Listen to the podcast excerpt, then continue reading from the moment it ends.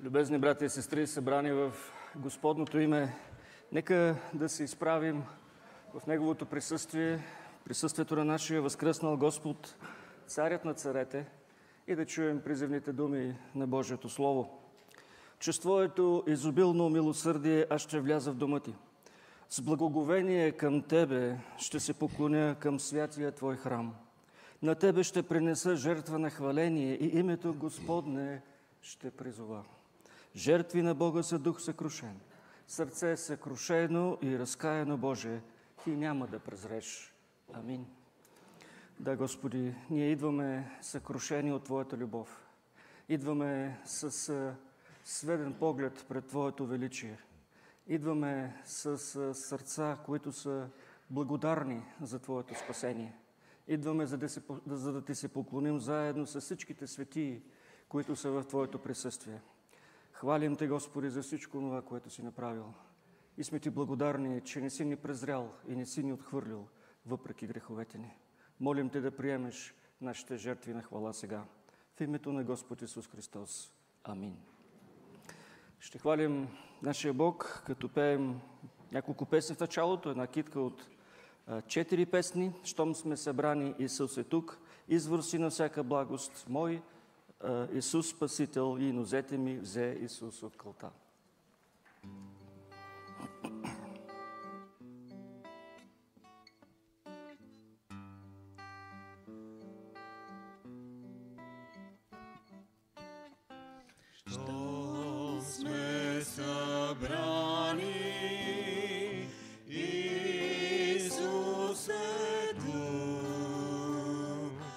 Тук.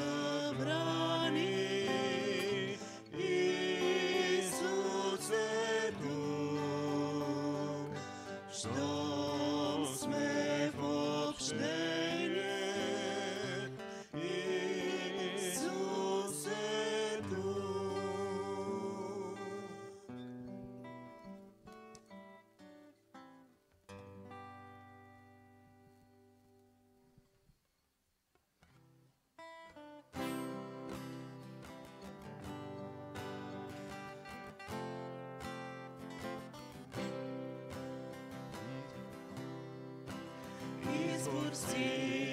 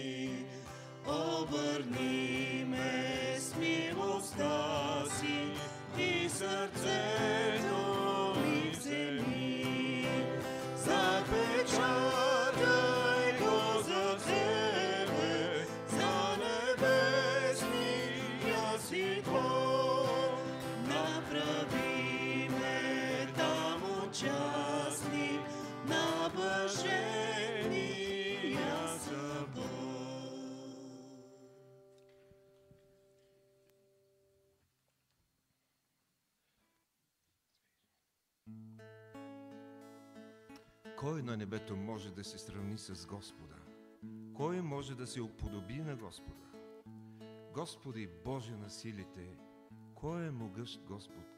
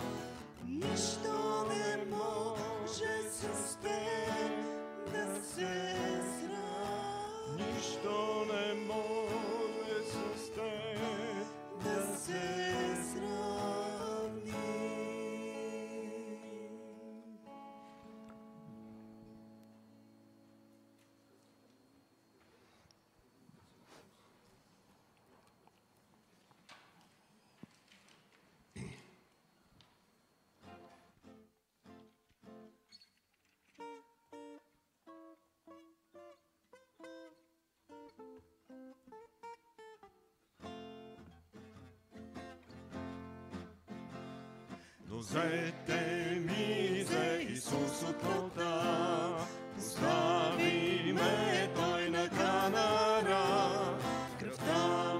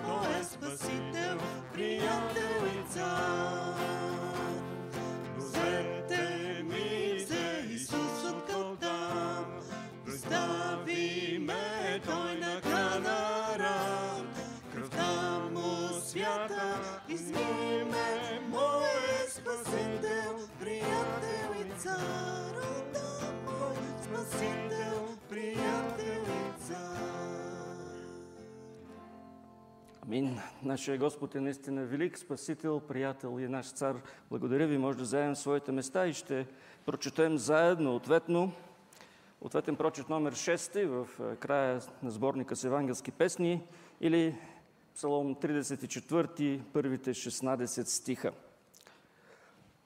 Ще бъде изписани на екрана. Ще благославям Господа по всяко време. Похвала към Него ще бъде винаги в устата ми.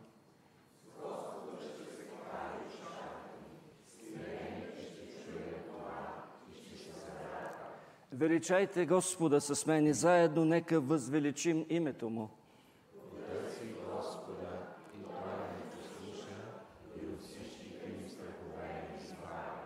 Погледнаха към Него и светнаха очите им и лицата им, никога няма да се посрамят.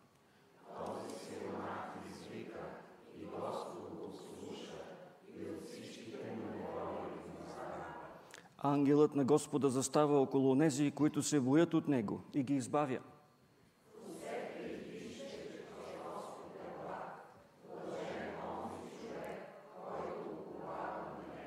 Бойте се от Господа, вие Негови светии, защото за боещите се от Него няма оскъдност.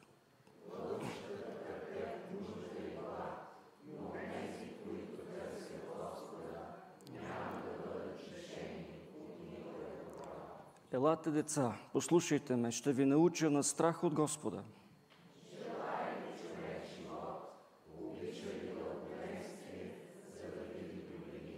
Пази езика си от зло и устните си от лъжливо говорене.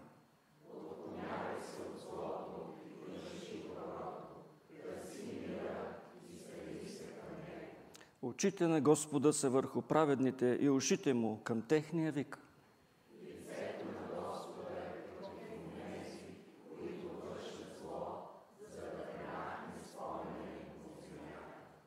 Амин. Нека да хвалим този наш Господ с песента, която ни кани да пеем за Него. Аз ще пея за Исуса, как дойде на тази земя. Своя славен дом остави и на кръст за мен умря.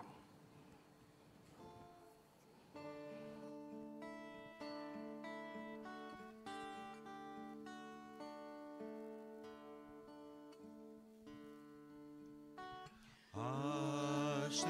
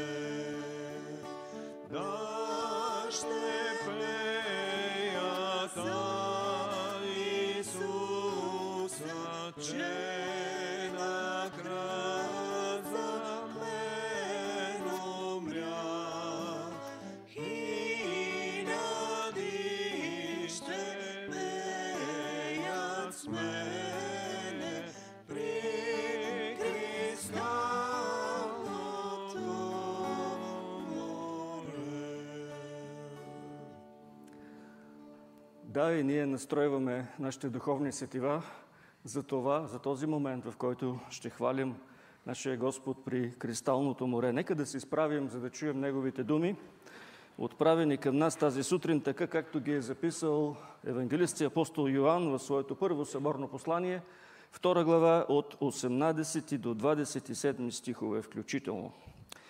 Дечица, пише Йоанн, последно време е. И както сте чули, че идва антихрист, така и сега са се явили много антихристи. От това знаем, че е последно време. От нас излязоха, но не бяха от нас, защото ако бяха от нас, щяха да останат с нас. Но излязоха, за да стане явно, че те всички не са от нас. А вие имате помазанието от светия и знаете всичко.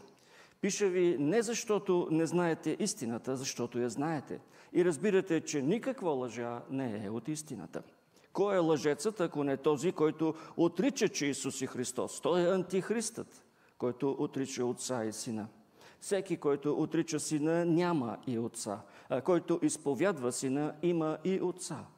Колкото до вас, нека онова, което сме чу, сте чули от начало, да стои във вас. Ако онова, което сте чули от начало, стои във вас, то и вие ще стоите в Сина и в Отца. И това е обещанието, което Той ни даде. Вечният живот. Писах ви това заради тези, които ви подмамват. Колкото за вас помазанието, което приехте от Него, стои във вас и нямате нужда да ви учи някой, но както Неговото помазание ви учи за всичко и е истинско, а не лъжливо, и вие стойте в Него, както ви е научило. И така, дечица, стойте в Него, като се яви, да имаме дразновение и да не се посрамим пред Него при Неговото пришествие. Амин. Господи, ние Ти благодарим, че можем да отворим думите на Твоето Слово и да видим в тях неща, които а, касаят нашия живот, нашето отношение към Теб, а, отношението ни към нас самите, да Те познаваме по-дълбоко, да разбираме кой си и да разбираме самите себе си по този начин. Благодарим Ти за това, че си, от, си откриваш себе си и си ни се е открил лично и Те молим, Господи, да ни помогнеш да Те следваме, въпреки както и пяхме, че не сме съвършени, но ние знаем, че Ти съвършеният ще ни държиш в своята ръка. Молим Те да ни простиш греховете, да ни очистиш от всяка неправда, да ни приемеш, Господи, при себе си благодарение на праведността на нашия Спасител, Господ Исус Христос. Моля Те да благословиш всеки един от нас, домовете, които представляваме, децата ни, близките ни, онези, които дълбоко обичаме, но които не Те познават и, Господи, не знаят за този дар, вечния живот, който Ти си обещал. Молим Те да ги обърнеш към себе си и да им отвориш сърцата за Тебе, за да Те познаят истински, да Те следват. Молим Те, Господи, за църквата на това място. Да ни помогнеш да служим на Теб, знаеки, че един ден ще се явим пред Твоето любящо лице и ще Те погледнем. С а, онзи поглед, който Ти ще ни погледнеш, нека да бъде, Господи, а, среща, която ние желаем и искаме. Молим Те да благословиш свидетелството ни в нашия град, в страната ни. Благослови нашия народ, Господи, и обръщай към себе си хора, които да искат да те следват и да те обичат. Молим Те за мир в нашата страна, за мир по земята. Молим Те, Господи, да благословиш църквата, която страда на, на много места, да благословиш онези вярващи, които се разделят с близки, защото са убити за Твоята вяра, за вярата в Тебе. Благослови ни и приобщи ни тази сутрин със своето присъствие. Молим Те в името на Господ Исус Христос, който ни е научил събрани заедно да казваме Отче наш, който си на небесата, да се святи името Твое, да дойде царството Твое, да бъде волята Твоя, както на небето, така и на земята. Хлябът наш насъщни, дай го нам днес. Прости ни дълговете наши, както и ние прощаваме на нашите длъжници. И не ни въвеждай в изкушение, но избави нас от лукавия, защото е Твое царството и силата и славата вовеки. Амин. Благодаря. Може да вземете своите места. Уважаеми братя и сестри, наскоро прочетох в един наш седмичник следното заглавие, разбира се, трябва да го четем внимателно. Конспирация, две точки, Путин е антихриста. В тази статия авторът пише, че се пита по-скоро дали руският президент Владимир Путин не е антихриста, който според свещеното писание трябва да дойде в края на времената. И твърди, че това е тема, която набира скорост днес в социалните мрежи.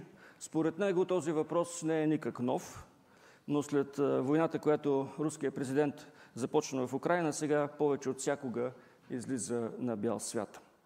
Към тези питания се приобщава и църквата. Той посочва, че митрополит Епифаний I на Украина, със седалище в Киев, характеризира руския президент последния начин. Духът на антихриста действа в лидера на Русия, чието знаци не разкриват писанието. Гордост, преданост към злото, безмилостност, фалшива религиозност. Такъв беше Хитлер, казва той по време на Втората световна война. Авторът на статията е завършва като казва, че в случая с Владимир Путин има една уникална отличителна черта, че той е единственият, който благодарение на огромния си ядрен арсенал има теоретичната възможност да сложи край на живота на Земята. Кандидати за антихриста колкото щеш. Има още от началото на историята на църквата. Какви ли не лица са били представени за противници на нашия Господ? Какви ли не идеологии са били издигани на този ужасяващ хората пиедестал. Кой е той? Дали ще дойде? Има ли това значение? То ли е най-важното? Нека се запитаме днес, докато разглеждаме писмото на апостол Йоанн до църквата му в град Ефес и околностите. Тя е раздирана от вътрешни противоречия. В нея има караници, борби, разцепления. Хора си излизат от нея и не се връщат никога повече. Пастирът е обвиняван в малодушие и безсилие, в незнание на истината.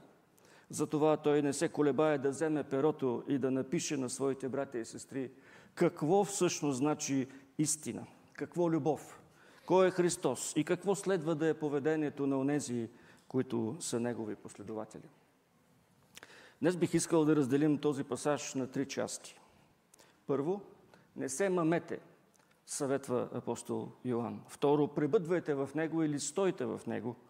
И трето, вярвайте в обещанията за вечен живот. Не се мамете, казва той. Стих 26 от пасажа ни днес Йоанн пише, писах ви това заради тези, които ви подманват. В църквата има заблудители, които не оставят вярващите на мира – непрекъснато им наливат в главите неправилни доктрини, неправилни учения, които да ги отклонят от истинската вяра. И правят това, като отричат истината и насаждат по много лукав начин лъжи. Чуйте се какво става дума. От нас излязоха, но не бяха от нас. Защото ако бяха от нас, щяха да останат с нас, но излязоха, за да стане явно, че те всички не са от нас. А вие имате помазанието от светия, знаете всичко. Пиша ви не защото не знаете истината, защото я знаете и разбирате, че никаква лъжа не е от истината. Кой е лъжецът? Ако не този, който отрича, че Исус е Христос. Той е антихристът, който отрича Отца и Сина. Всеки, който отрича Сина, няма и Отца, а който изповядва Сина, има и Отца. Те отричат, че Исус е Христос. Дългоочакваният, предречен от Словото и помазан от Бога Месия, не е Исус според тези хора – те отричат, че Той е вечно роденият Божи син на Отца. И това е върховна лъжа с две коварни отклонения. Защото апостолското учение е много категорично по този въпрос.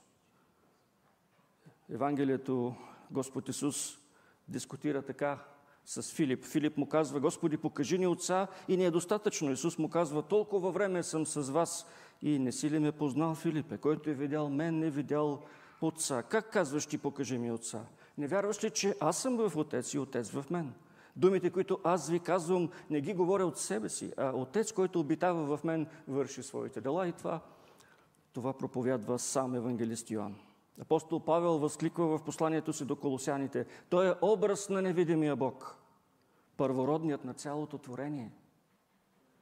Авторът на евреите заключава в края на тези дни, говори на нас чрез Сина, когато постави наследник на всичко, чрез когото също направи световете, бидейки сияние на Неговата слава, отпечатък на Неговото съвършенство и държейки всичко чрез Словото, чрез Словото на своята мощ.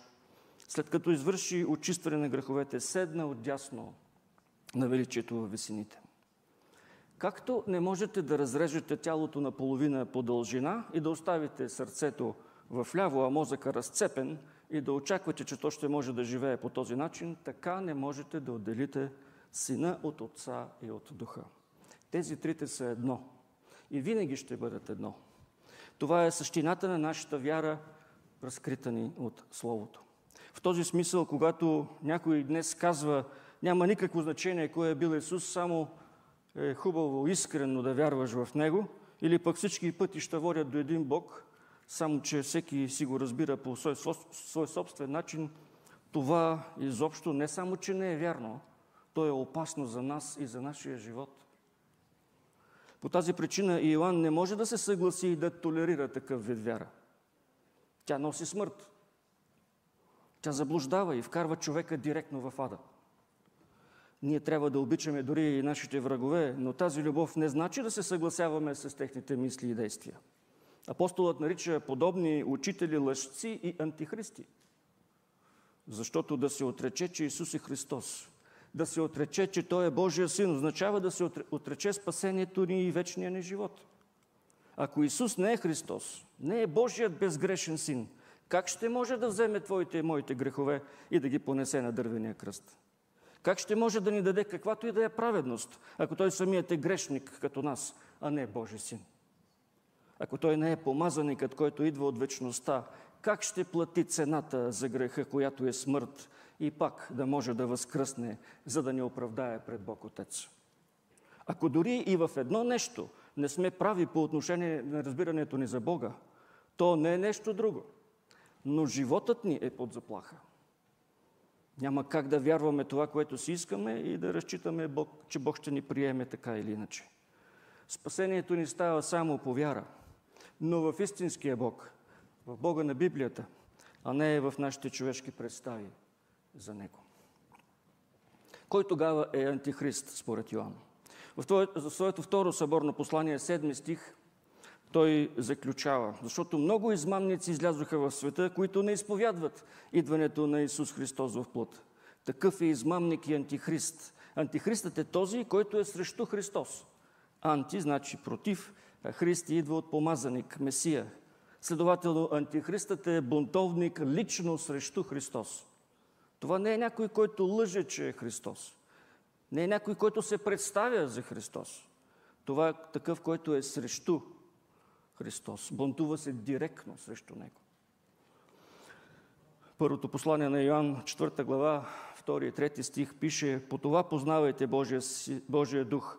Всеки дух, който изповядва, че Исус Христос е дошъл в плът е от Бога, а всеки дух, който не изповядва, че Исус Христос е дошъл в плът, не е от Бога. И това е духът на Антихриста, за когото сте чули, че идва и сега е вече в света. После в нашия пасаж, 18 и 22 стихове, дечица последно време, и ето, както сте чули, че идва антихриста, така и сега са се явили много антихристи. От това знаем, че е последно време. Кой е лъжецът, ако не този, който отрича, че Исус е Христос? Той е антихристът, който отрича Отца и Сина. Знаете ли колко пъти в Библията се споменава думата антихрист? Прочетохме ги току-що. Само четири. Само в посланията на апостол Йоанн. Само толкова. За разлика от нея, думата Христос е записана 524 пъти в Словото. Но нека не се заблуждаваме, че след като се споменава рядко, не трябва да сме на штрек за антихристите в света дори и днес. Да не се самозалъгваме, че той антихриста може да не е онзи страшен звяр от Откровение 13 глава или пък човека на греха от второто послание на апостол Павел до Солонците. Напротив, в последното време, от Педесетница до второто пришествие, църквата е под обсада. Църквата е под обсада. Ние всеки ден сме в борба с антихристи и лъжеучители от всякакъв калибър. От гностиците на първи век до мормоните на Джозеф Смит. От ранните ариани до свидетелите на Яхова. Днес ние сме на бойното поле срещу антихристи. Да не говорим, че двете така наречени аврамистични религии, които произлизат от Аврам, като юдаизма и мусулманството, са също срещу Христос. Едните, юдеите, не вярват в Него като Месия, като Христос, а другите не го приемат като, като Божи син. Евреите са 13 милиона, а мусулманите са 2 милиарда по света днес. Голяма кохорта.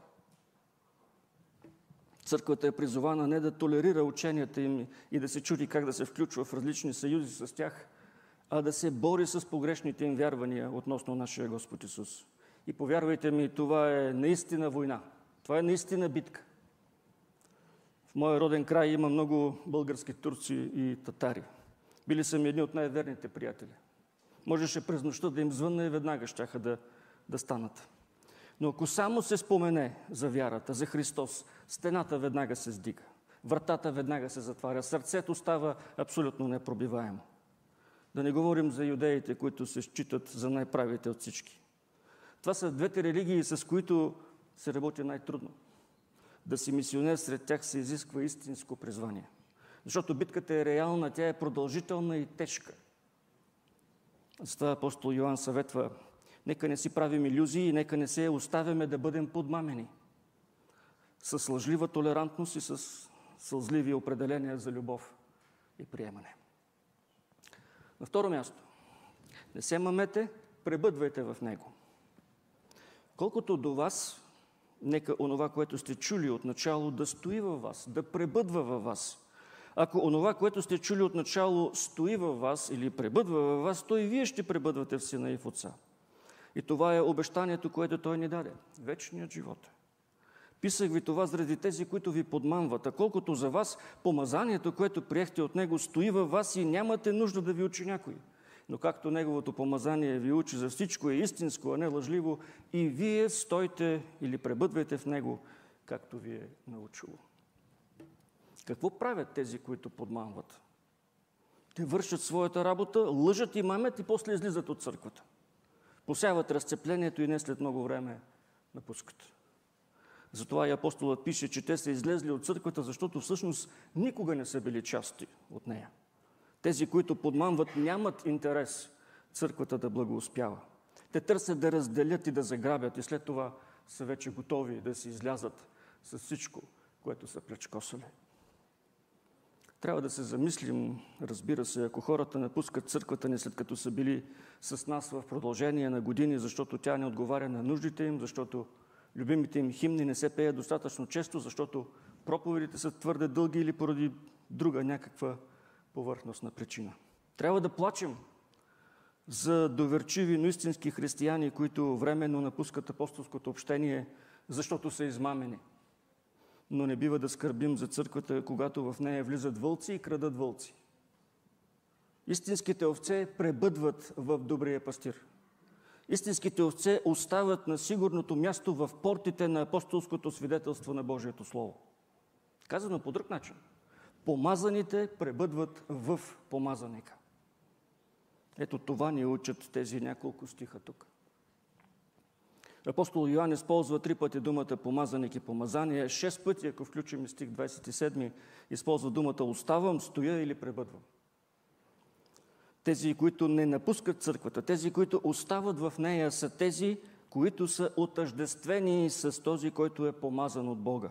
С Господ Исус Христос, истинският помазаник, истинският Месия, истинският Божи син. Както вече споменахме, Христос значи помазаника. Ние, вярващите, сме наречени християни, помазаници, принадлежащи на помазаника. На въпрос 32 от Хайделбергския катехизис, който се надява, между другото, да излезе скоро на пазара, защо се наричаш християнин? Катехизисът отговаря последният начин. Защото чрез вяра аз съм част от Христос и така участвам в Неговото помазание – Помазан съм да изповядвам Неговото име, да представям себе си като жива жертва на благодарност, да се боря с свободна съвест срещу греха и дявола в този живот, а след това да царувам с Христос на цялото творение през вечността. В днешният евангелски свят думата помазание се използва за какво ли не. За проповеди, за служението на някого, за самия човек много често той е помазан служител, казват. Но в Библията помазанието се използва за конкретни призвания. Те са само три на брой. В Словото се помазват само трима, не повече. Свещеник, пророк и цар. В своя живот тук на земята, а и от вечността, Господ Исус Христос изпълнява тези три служения в себе си. Той е нашият помазан свещеник, пророк и цар. Той е този, който се въплати, за да ги изпълни за нас. Затова и апостол Йоанн пише, че този, който изповядва, че Исус Христос е дошъл в плът, е от Бога. Древният писател Тертулян пише, че по време на кръщението християните са помазани със свещен елей в знак на това, че същия свети дух, който слиза върху Исус при кръщението му и го помазва като свещеник, пророк и цар, сега е дошъл върху Христовите ученици. Апостол Йоанн вероятно не говори или няма предвид водното кръщение тук. Но той говори преди всичко за кръщението от духа. Ние сме били помазани от святия, пише той в 20 стих. И тук тази дума се отнася до делото и личността на Светия Дух. Защото ние ставаме помазаници. Ние, ста, ние сме помазани, когато ставаме Христови, когато Божият Свети Дух ни новороди, след като просветли нашето сърце, даде ни вяра, доведе ни до покаяние, тогава и само тогава можем да сме уверени, че ще останем с помазаника, че ще пребъдем с него до второто му идване на земята. Че ще можем да продължим заедно по тесния хребет на кончето, както си говорихме от начало. Уилям Тиндейл пише, че не сме помазани с елей в телата си, а с Христовия дух в душите си, който дух ни учи на цялата истина в Христос и ни прави да преценяваме кое е лъжа, кое е истина и да разпознаваме Христос от Антихриста. Затова Йоанн заключава в стих 27. А колкото за вас, помазанието, което приехте от Него, стои във вас и нямате нужда да ви учи някой. Но както Неговото помазание ви учи за всичко истинско, а не лъжливо, и вие стойте в Него, както ви е научило. Този стих не означава, че помазаните автоматично разбират висшата математика. Той също не, не значи, че трябва да уволним пастира, не дай Боже, и да отменим всички занятия на неделното училище, защото в крайна сметка Иоанн учи чрез него църквата. По-скоро той означава, че християните, в които живее изпратеният свят дух от Господ Исус, няма нужда някой да ги учи на нещо ново, извън това, което са научили за основите на християнството от Писанието, от апостолите и пророците, като крайъгълен камък е сам Христос. Какъв е белегът на нашето помазание? Как се проявява нашата принадлежност към Исус? Апостол Йоанн настоява в 27 стих, че след като сме помазаници, трябва да пребъдваме в това си призвание. Стойте, казва той в помазанието. И тук ни се проповядва това велико учение на реформацията, наречено устояването на светиите. Устояването е отличителния белег на спасените. Не е достатъчно да кажем, че някога сме били повярвали. Необходимо е да продължаваме да вярваме. Не е достатъчно да кажем, че веднъж сме чули благовестието. Важното е да го чуваме до края на живота си на тази земя.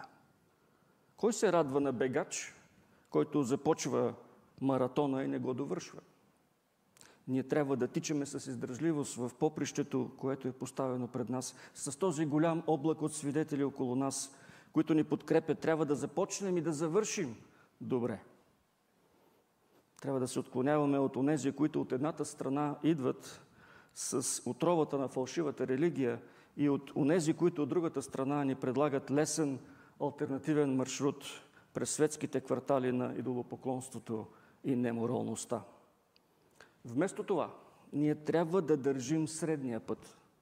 Трябва да се придържаме към изповядването на Исус като Христос и Син Божий. Но трябва също така да знаем, че устояването е възможно, защото Бог е с нас. Ние оставаме в състезанието, защото Духът пребъдва в нас.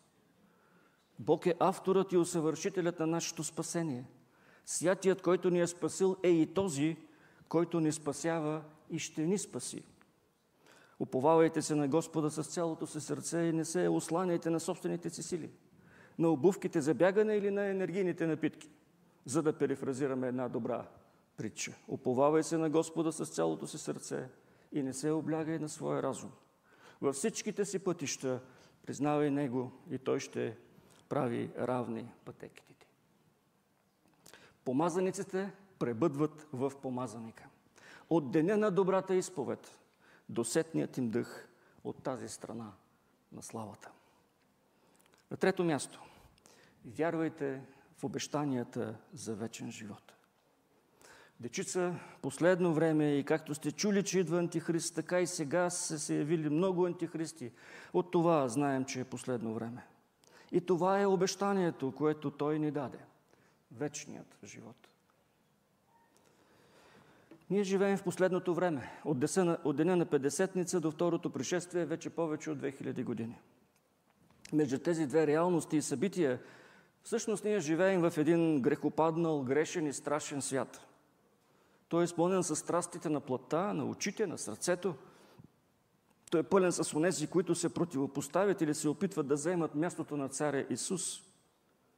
Един от начините да оцелеем в такъв свят е да имаме неземно виждане. С други думи, да не мечтаем за земното си продължаване, сякаш ще живеем тук, в грешния свят вечно. По-скоро трябва да пребъдваме в Господа, докато отидем да бъдем с Него или докато Той слезе, за да бъде с нас в възкресението от смъртта, в окончателния съд, в спасението и претворяването на всичко видимо и невидимо. Времето е наближило. Ние живеем всеки час в последния час.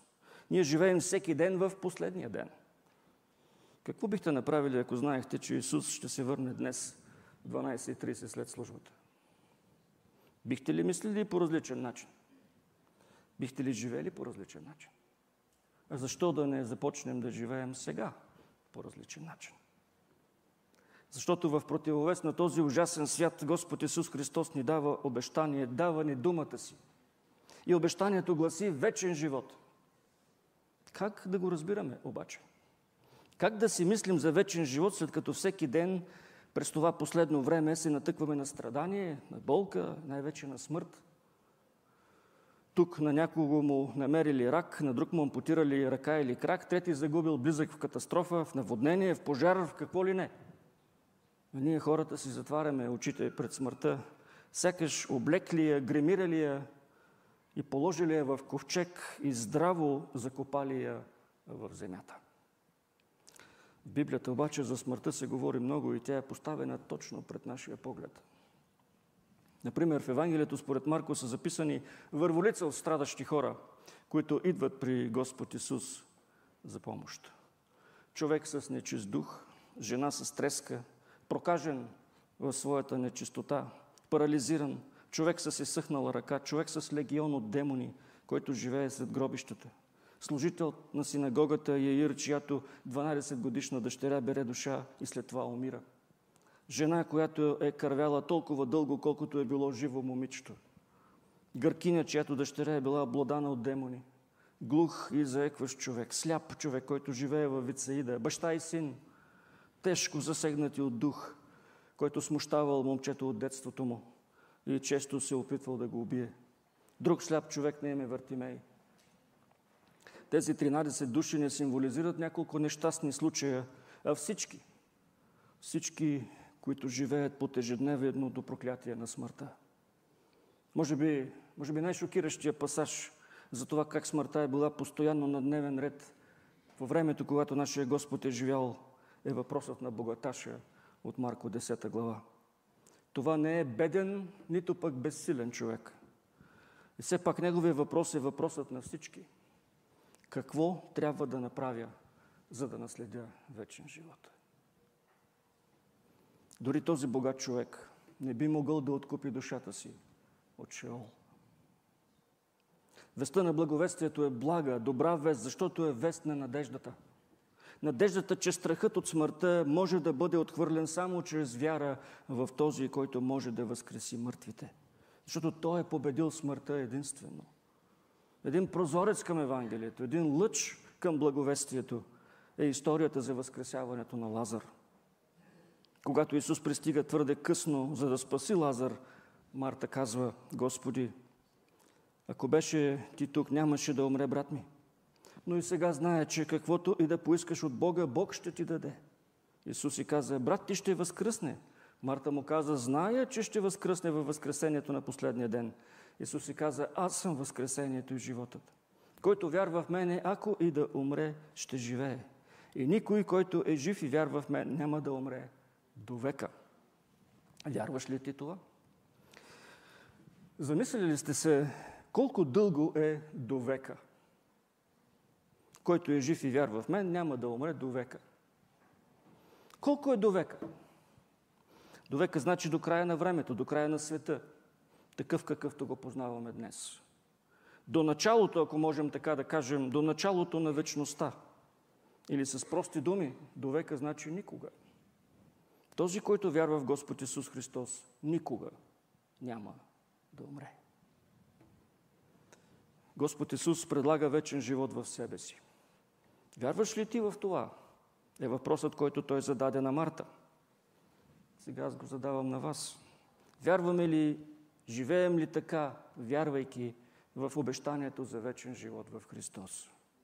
Можем ли да отговорим като нея и както иска Йоанн в своето първо съборно послание? Да, Господи, вярвам, че Ти си Христос, Божия Син, който идва на света.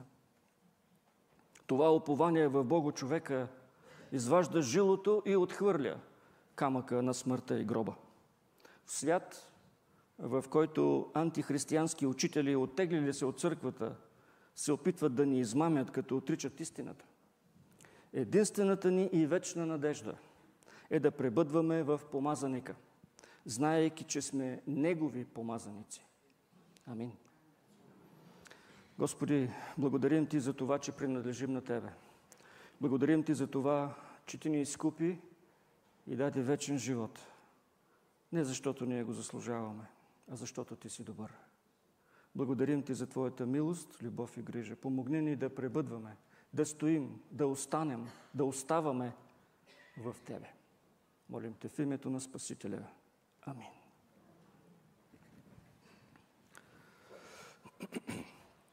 Богослуженията, любезни брати и сестри, са всяка неделя, сутрин от 10 часа на това място. И всяка сряда нашият молитвен час е вече от 18 часа. Неделното училище ще отвори своите врати следващата неделя.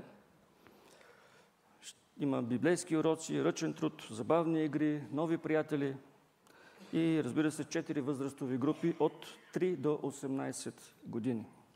Всяка неделя от 10 часа на това място започват заниманията другата неделя. Във връзка с предстоящите обучения по компютърна грамотност за младежи от Дългоделци, Расово и Метковец, събираме дарения от компютри, лаптопи и периферия, което значи екран, клавиатура, мишка. Техниката трябва да е работеща и в добро състояние, за да бъде от полза за обученията. Тези от вас, които имат такива неизползващи ги компютри или лаптопи, нека да ги дадат, за да могат тези млади хора да се научат как да се борави с тях. Ако не съм пропуснал нещо, следващата неделя ще продължим нашите размишления с явяването на нашия Господ, че нашия Господ Исус ще дойде пак. Това ще бъде темата на размишленията ни върху следващия пасаж от посланието на апостол Йоанн. Ще завършим нашето богослужение с песен 197. Песен 197 Изкупен, о, истина чудна.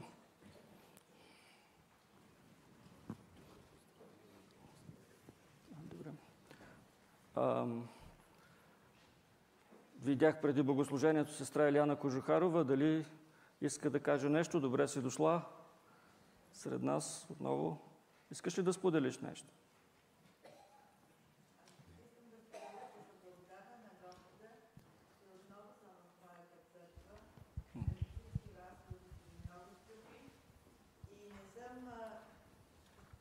Не съм прекъсвала връзката си с църквата си, защото в неделя съм на служба заедно с вас, разбира се, виртуално, нали? Не чрез присъствието ми тук. Но нашия Господ е навсякъде и винаги се моля за, за всички. Бог да благослови църквата, благослови братята и сестрите и да ни помага да вървиме напред, напред по пътя, който Той избрал за всички нас, да ни води по него. Амин. Амин. И теб да благослови Господ изобилно и твоя дом също. Изкупен, о истина чудна. По времето на тази песен ще съберем и дискуса за Божието дело на това място.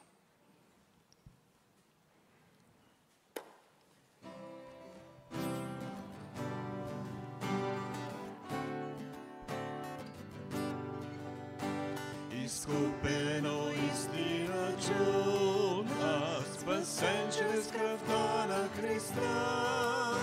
По Божия милост безкрайна, за чадо сега. Спасен, спасен, спасен чрез кръвта на Христа.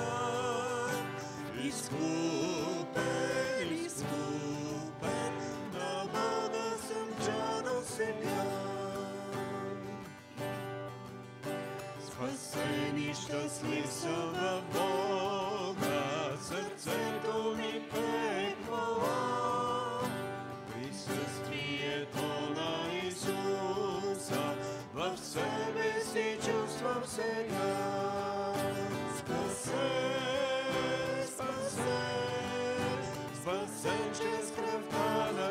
на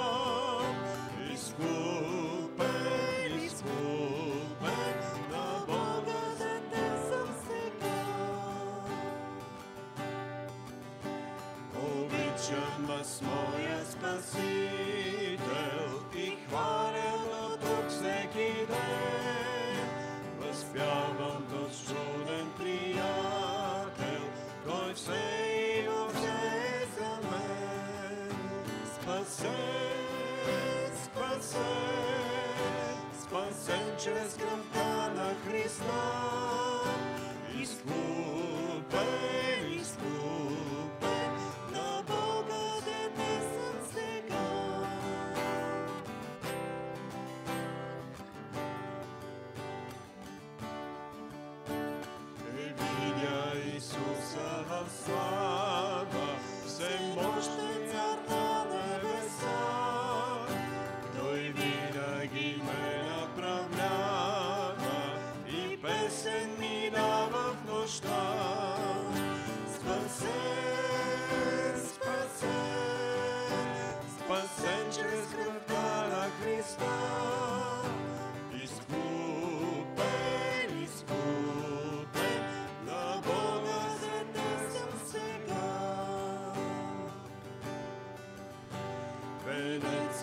е приготвен за мене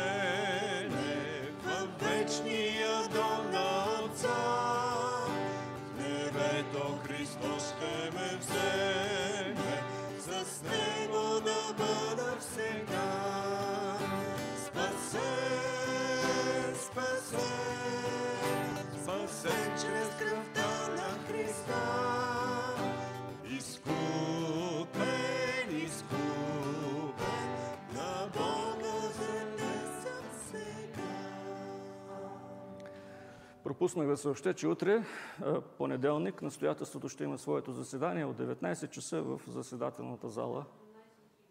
Моля? 18.30. Благодаря.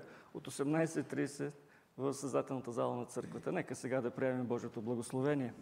Нека благодата на нашия Господ Исус Христос, любовта на Бог Отец, общението, ръководството и присъствието на Святия Дух, един Бог в три лица, да бъде и да пребъде с всички нас, с домовете ни, с чадата ни, с църквата на това място и с Христовата църква по целия свят, сега и през цялата вечност. Амин.